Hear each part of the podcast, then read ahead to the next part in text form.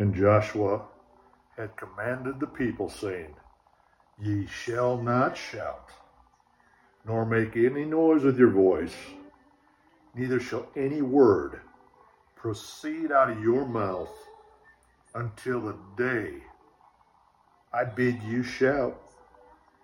Then shall ye shout. As you know, they, when it was time on the seventh day, they encircled Jericho seven times. Then they blew the trumpets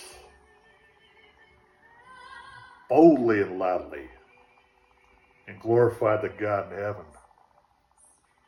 The walls of Jericho came down. Today's podcast message Double Eagles Radio Network is called Silence is Golden. See, in court of law, you have to be still or be quiet before or during and during the proceedings. There's a time to speak and there's a time to be silent. When you bridle your tongue, any man that bridles his tongue is counted wise. Even a fool's counted wise when he bridles his tongue. But what we're talking about today in the silence of the Lord is his power, his appearing in his judgments, his wrath. And silence always enjoins judgments. We'll get to that in a minute. But as they were prosecuting and persecuting Jesus Christ. They marveled. The Bible says that Pilate says, hey, Didn't you hear how many things were witnessed against you? When the devil's spouting his rhetoric and the accuser of the brethren, see, he's already cast down. He's the chief prosecutor. Well, Christ is the chief, is your intercessor and he's your he's your vindication. He he is through his blood. Yes, that's my love. The not guilty or the ransom price that the judge rules in your favor or the father. He Says you're not guilty. If you repent of your life and the blood of Christ or the innocent blood. You're innocent of the crimes, the sins, the acts of what you've ever committed. Your sins are redeemed and washed clean. So when Christ is standing there, and he answered him never a word, the Bible says. In so much that Pilate marveled greatly. Are they in awe by what you don't say? Are you in awe how you don't act guilty, which is being in fear of the devil or evil or circumstances or your past life? See, if you speak of your real life, the new creature is the only thing that avails anything with God they're going to marvel at your learned presence of Christ. In other words, the Sanhedrin marveled, they took note with Peter and John that because they knew they were unlearned and ignorant men, that, but they took note that he'd been with Jesus because of the power, the wisdom, and the revelation and the conduct that was coming out of them as apostles. Behold, I'll make you a fisher of men. There's so much that unfolds as your silence is golden. And then what unleashes after that. See, when the devil's always lying about me or accusing me of something that they've committed because they're guilty, or there's a demon possession and someone brings that person possessed with unclean spirits, fallen angels, or whatever crazy possession they have. The Lord would always say one thing be quiet, stand still. He'd command that devil in that person and then rebuke him or come out of him, thou unclean spirit. And by his authority, they would flee. The Bible says, All you stand still before the presence of the Lord. So as you stand ye still and see the salvation of the Lord.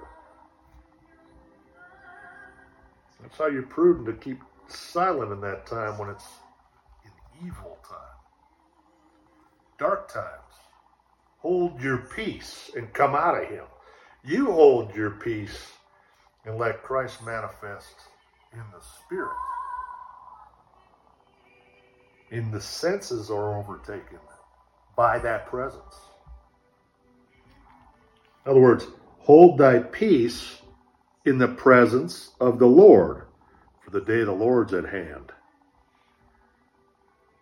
He's prepared his sacrifice. He's he has bid his guests. In other words, the bride of Christ He's prepared for himself a glorified church, without spot or wrinkle. In other words, that light of the Shekinah glory of God is supposed to be dwelling inside of you to wash you clean from the judgments, from the wrath, from what's coming on this earth as you hold your peace. Be silent, O all flesh, before the Lord, for he is raised up out of his holy habitation.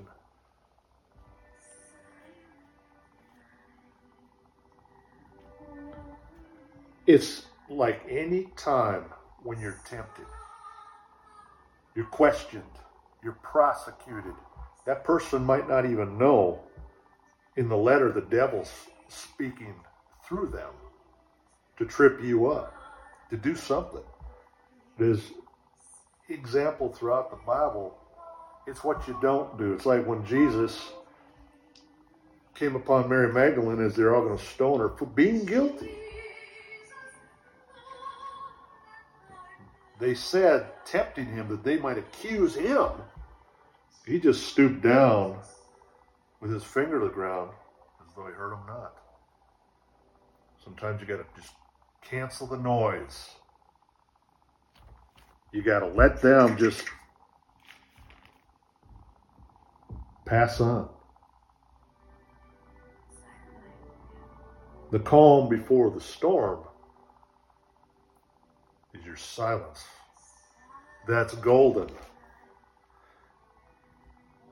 And then you peer into the heavens, and when he had opened the seventh seal, there was silence in heaven about the space of a half hour. In other words, they were the saints, the Most High, the angels, the Most High, the seraphims, the heavenly host that were just crying with a loud voice, Salvation, Lord God, which sits upon the throne and under the Lamb, saying, Amen.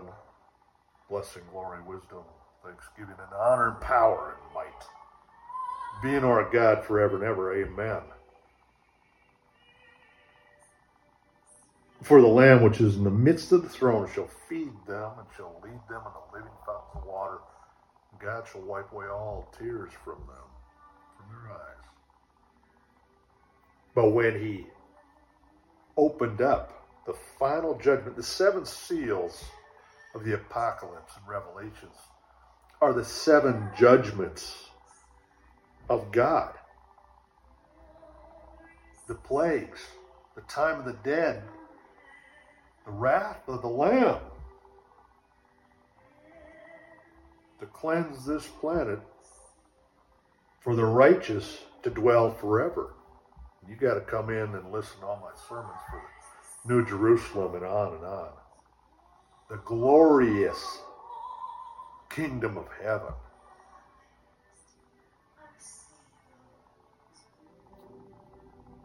And the angel took the censer and filled it with fire on the altar and cast it to the earth, and there was voices, thunderings, lightnings, and earthquakes.